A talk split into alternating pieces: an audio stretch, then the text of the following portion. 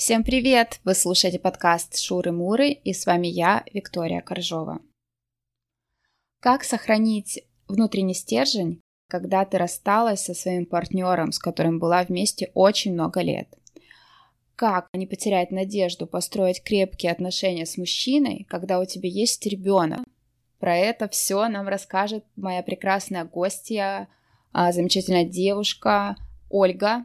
Оля, привет! Всем привет! Оля, расскажи, пожалуйста, свою историю развода. Мы были с мужем вместе 11 лет, получается, да. Вот. И я не скажу, чтобы что-то было не так, какие-то были ссоры, скандалы. В моем представлении все было хорошо. Достаточно стабильно, ровно, отношения развивались, и мы жили вместе, не испытывали никаких трудностей.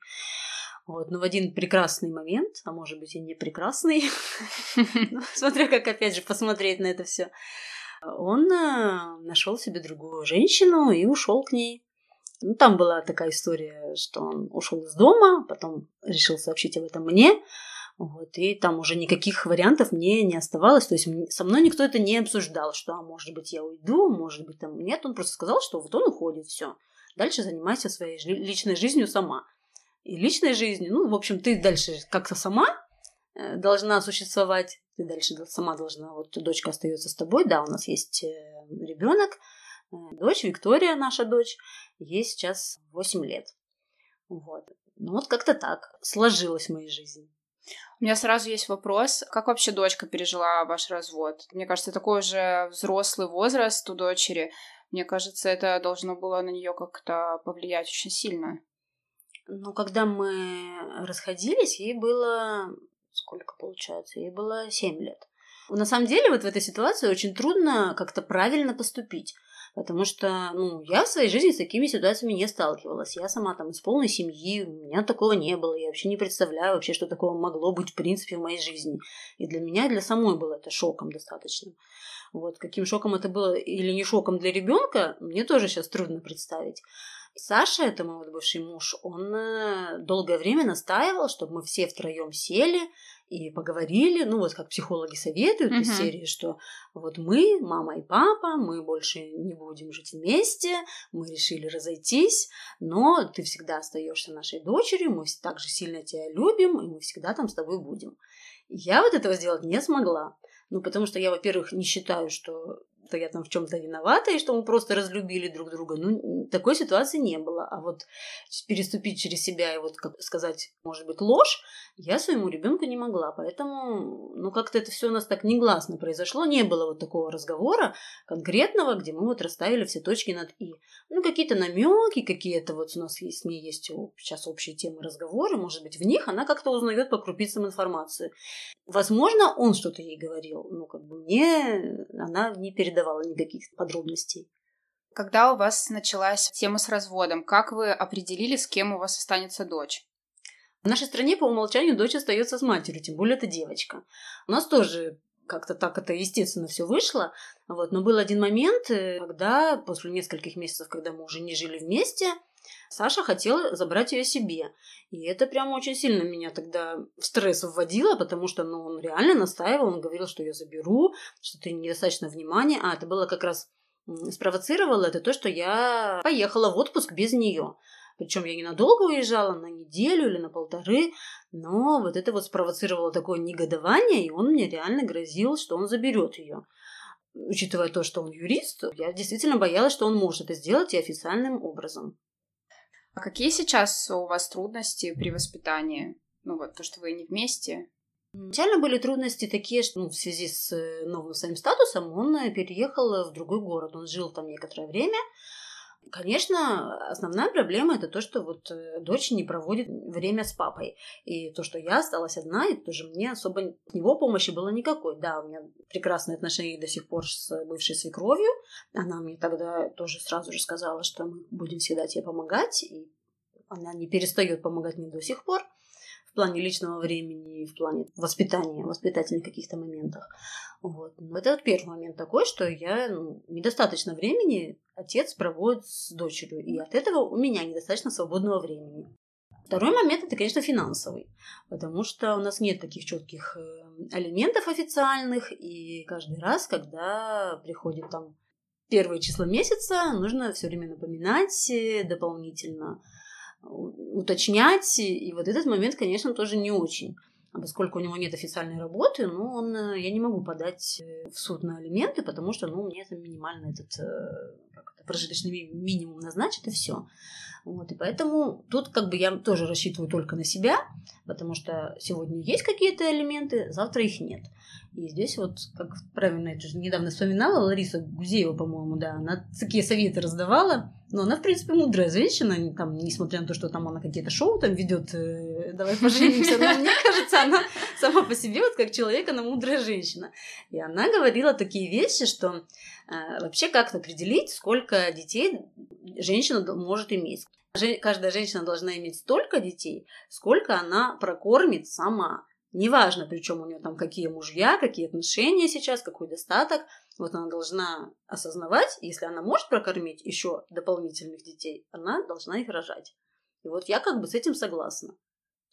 Господи, какая действительно классная фраза о том, что женщина всегда должна рассчитывать в первую очередь на себя, mm-hmm. даже когда она там заводит детей с любимым человеком, что этот любимый человек не всегда будет с ней рядом. И я думаю, что мы плавно можем перейти э, к следующему вопросу. Ты уже упомянула о том, что мало свободного времени у тебя, так как ты теперь монородитель, или как это правильно назвать. Как складывалась твоя личная жизнь после развода? Как сейчас складывается? Есть ли у тебя какой-то а, молодой человек? Ходила ли ты на свидание? Расскажи про это.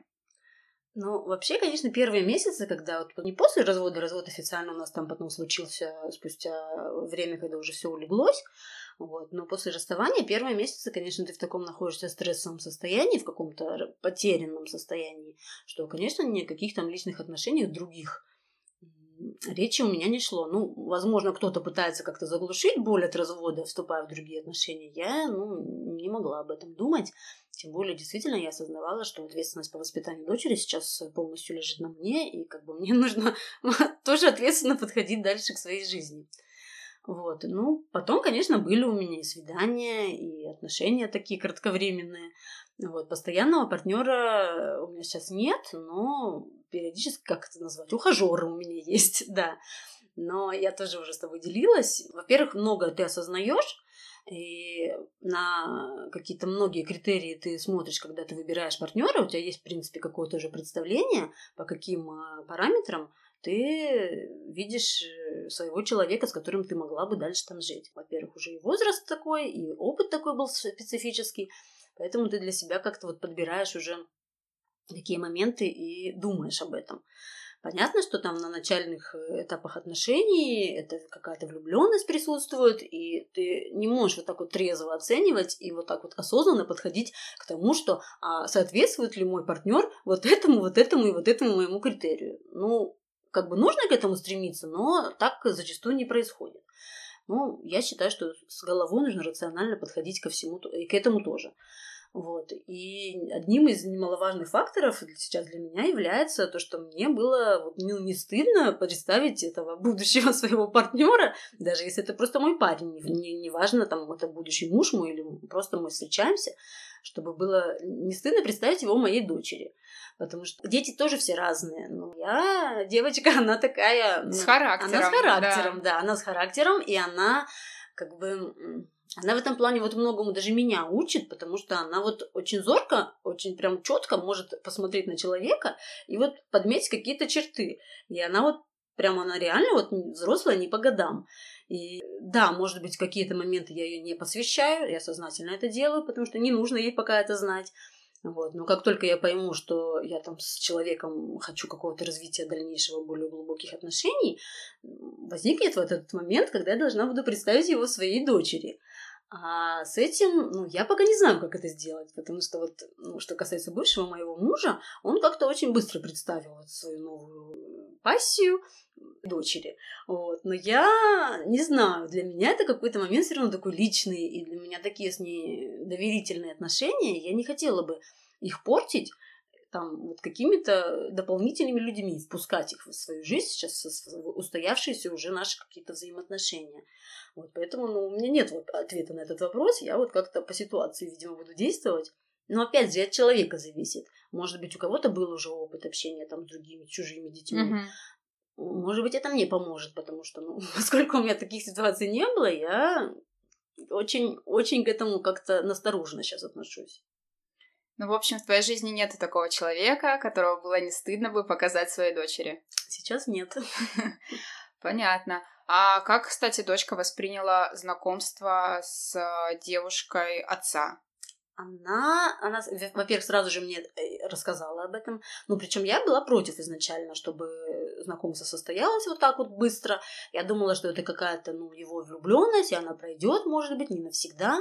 А он именно настаивал на том, чтобы познакомить ее с ней. И против моей воли так случилось, что в очередной раз он брал там ее куда-то на прогулку, и после этого она пришла и сказала, что вот папа меня познакомил э, со своей подругой.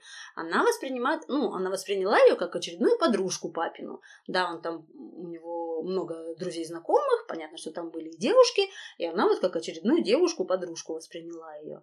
Не знаю, но потом, когда, конечно, случилась свадьба, я там присутствовала, она уже все это осознала уже, что это действительно папина жена, вот, э, но изначально это была вот как подружка. Правильно я поняла, что основными проблемами сейчас в построении личной жизни являются то, что у тебя не хватает свободного времени, и ты не можешь встретить человека, которого не стыдно будет показать своей дочери? Или есть еще какие-то нюансы, которые тебе мешают в построении отношений в данный момент? Ну, я думаю, это такие психологические тоже моменты, потому что, как бы, если ты вот так вот обжегся один раз, то ну, в следующий раз ты будешь э, на воду дуть, если обжегся mm-hmm, на молоке. Mm-hmm. Вот, потому, поэтому я сейчас ну, настороженно подхожу к этому всему. Не, я не скажу, что я там осознанно ищу какого-то человека, действительно, который так вот мы будем отношения строить. Нет, ну да, у меня изначально было такое там на Тиндере эти знакомства, но это все опять же несерьезно. Я понимаю, что ну, у всех свои цели, но почему-то мне попадались с другими целями эти молодые люди. Вот. И я как бы понимаю, что у нас уже не совпадение в этом. Я уже дальше с ним не пытаюсь. Я не требую чего-то большего от человека, который больше мне не может дать. Uh-huh. Вот. И я либо прекращаю эти отношения, если меня устраивает такой формат, я продолжаю такой формат. Ну, я не знаю, это опять же очень странно, ну вот как это куда-то пойти, вот это вот написать где-то, что я вот э, рассчитываю для серьезных отношений, ну вот это как-то все равно должен какой-то элемент случайности быть, что ли. Потому что, ну, вот это очень странно для меня, что вот я изначально заявляю, что я в серьезные отношения. Но это же может не произойти. Сколько историй в жизни, когда просто друзья там сто пятьсот лет знакомы, и потом э, вот раз, и вот у них возникает какая-то какая вза взаимосвязь, и они дальше там семьи строят и так далее. Или наоборот, случайный какой-то знакомый на улице, там случайная встреча, и вот она тоже приводит к каким-то серьезным отношениям.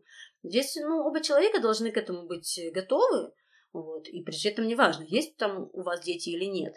И даже на самом деле очень странно, если я встречу человека, допустим, своего возраста, мне сейчас 39, вот, которого не будет ни детей, ни бывших жен, и как бы это меня даже насторожит. Насторожит, да. Потому что ты такой человек, дожил до 39 лет, до 40 практически, и с тобой никто не захотел строить семью, но, наверное, или ты какой-то не такой, или что-то не так. Вот. Поэтому то, что у меня вот есть ребенок в построении новых отношений, меня сейчас, в принципе, это не смущает. Как я уже сказала, было бы странно, если бы у меня не было детей, я такая вся умница, красавица, но вот одиночка, одинокая по жизни. Ну да, есть, конечно, девушки, которые там карьеру строят, и, ну это тоже какой-то перекос, я не знаю, все должно быть в балансе. Ну, это для меня, опять же, так. Я только со своей точки зрения могу говорить. Но ты не согласна, да, с общественным мнением, что многие говорят, вот, женщина с ребенком, да кому она нужна? Это ты с этим не согласна? Я не согласна, да, потому что я считаю, что крест ни в коем случае нельзя ставить на себе. И после развода, если даже у тебя есть дети, и если не один ребенок, а двое, трое, ну, какая разница, сколько у тебя детей? Наоборот, это как бы показатель того, что ты вот можешь воспитывать детей, что ты можешь как бы родить детей даже. В наше-то время это тоже немаловажно, что ты здоровая, полноценная женщина. Ну да, отношения не сложились там с мужем, но здесь причины могут быть разные. Да. Какая ты молодец, что ты так а, а, оптимистично настроена. Так, ну что, Оль, ты, в принципе, очень подробно обо всем рассказала. А теперь самый главный вопрос нашего сегодняшнего выпуска. Что ты можешь посоветовать женщинам, которые оказались в такой же ситуации, но смотрят на ситуацию немножечко с другой стороны, такой пессимистичной? Ну, конечно. Я тоже сначала была в такой ситуации, что у меня первый месяц, ну, я и с психологом работала. Ну, это, во-первых, было очень внезапно для меня. Да, если я бы я, я видела бы какие-то маркеры, это как-то может быть. Э, с другой стороны, если ты не хочешь видеть, ты и не видишь этого. А если бы ты была более внимательна, ты бы, может быть, что-то или спасти удалось. Хотя я вот никого не, не заставляла потом, когда он принял такое решение. Я уже поняла для себя, что решение принято. Ну, чего тут уже вот что-то придумывать, уже ничего не придумаешь, уже ничего не спасешь. И дальше вот каждый идет своей дорогой. Вот важно это осознать, важно не терять внутреннюю опору, но это вообще по жизни, в принципе, mm-hmm. важно. И, в принципе, у меня, ну, как я это осознаю, у меня с этим были некие проблемы, потому что я вот младший ребенок в семье на детей, и всегда обо мне кто-то заботился, и всегда вот эта вот ответственность, как бы у меня была возможность не брать на себя всю ответственность, mm-hmm. вот так скажем, так сформулируем. Вот. И всегда рядом со мной оказывались люди, которые так или иначе там помогали и финансово, плане там совета даже, воспитания. Всегда вот так вот было у меня. Ну да, я, конечно, там сама училась, сама работала, но какая-то вот тыл какой-то, он всегда был.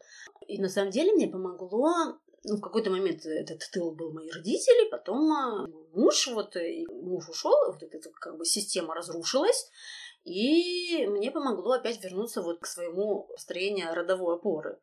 И, может быть, вот психолог, мы работали с ней, она вот нащупала это, у нее там было такое даже упражнение на визуализацию, что я представляла, что за мной вот, если я не одна, а за мной вот целый род, даже не просто мама с папой, а вот целый такой пласт, как платформа, фундамент.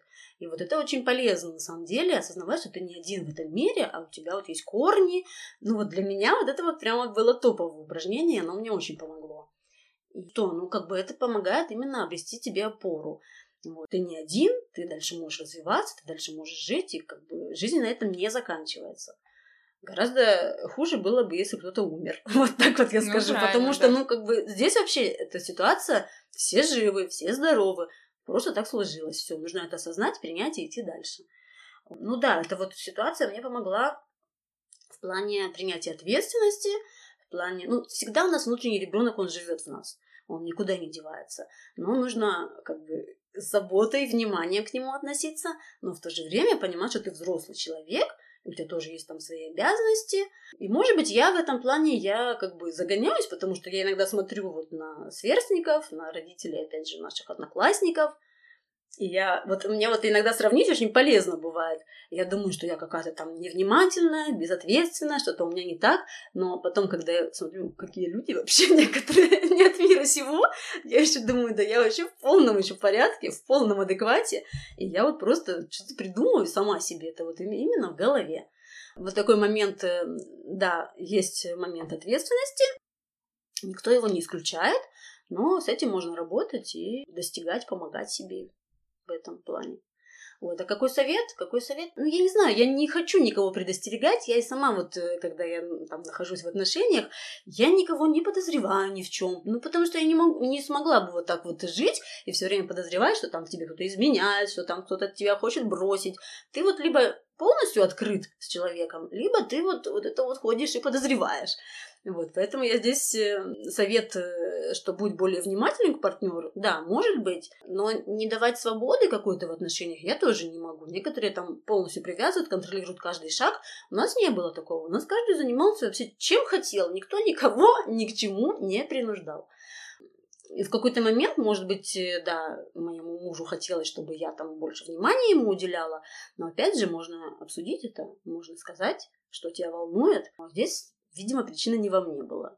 Ну, я так хочу верить в это. Но все равно, если вот не брать, если отставить вот эти вот моменты отношений, вот эти вот терзания моральные и так далее, э, то хотя бы, находясь там в браке либо в отношениях, нужно саму себя обеспечивать. Всегда должна быть у тебя работа какая-никакая. Ну, я не говорю там о хобби, увлечениях, это тоже все, все супер, и как бы если что-то произойдет в вашей паре, всегда у тебя останется какая-то своя часть. Не растворяться в отношениях. Ни финансово, ни в плане вот общих интересов.